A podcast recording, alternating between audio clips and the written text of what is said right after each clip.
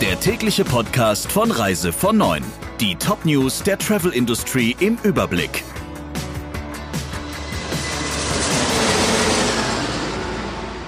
Mit Ursula Lampe. Schönen guten Morgen.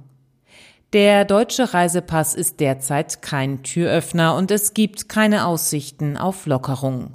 Nun hat Bundesaußenminister Maas Hoffnungen auf einen Sommerurlaub im Ausland erneut einen Dämpfer verpasst. Die globale Reisewarnung seiner Behörde bis zum kommenden Sonntag werde wahrscheinlich verlängert. Wie der SPD-Politiker im ZDF sagte, suche er eine europäische Antwort auf die Frage nach den Reisewarnungen, könne sich aber auch eine bilaterale Vorgehensweise vorstellen. Die Länder selbst müssten erst einmal entscheiden, ob und wann sie Einreise- und Ausgangssperren aufheben, so Maß, sonst könne man Urlaub sowieso vergessen. Österreich beginnt ab Mai die Ausgangsbeschränkungen zu lösen. Ab 15. Mai darf die Gastronomie wieder öffnen, natürlich unter Auflagen. Zudem werden die Öffnungszeiten vorerst von 6 Uhr morgens bis 23 Uhr abends begrenzt. Hotels dürfen vom 29. Mai an Gäste beherbergen. Noch offen ist jedoch, wann und welche Touristen wieder ins Land dürfen. Entscheidend seien die Infektionszahlen des Herkunftslands. So könnten Deutsche und Tschechen die ersten mit Einreiseerlaubnis sein, berichtet die Tagesschau. Das, so Tourismusministerin Köstinger, werde noch eine Diskussion in der Zukunft sein.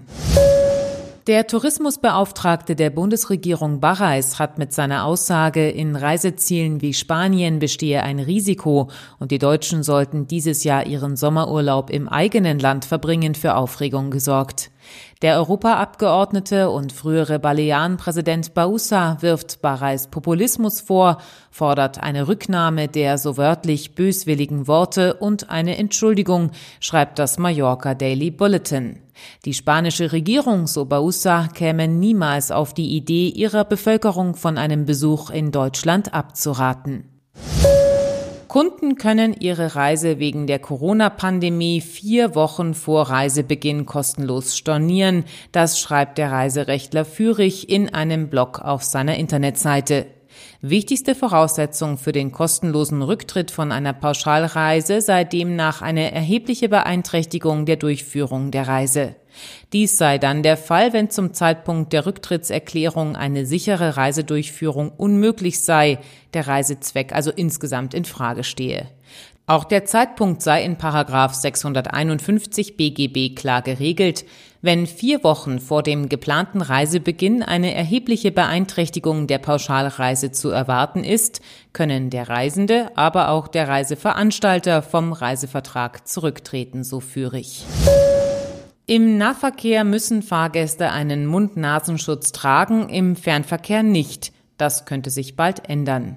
Denkbar sei laut Bundesverkehrsminister Scheuer auch eine Reservierungspflicht für IC und ICEs, schreibt das Recherchenetzwerk Deutschland. Noch in dieser Woche beim Gespräch der Bundesregierung mit den Länderregierungen will Scheuer den Ministerpräsidenten diesen Vorschlag unterbreiten. Aus seiner Sicht wäre es ein Systembruch, die Maskenpflicht im Fernverkehr anders als im Nahverkehr zu handhaben.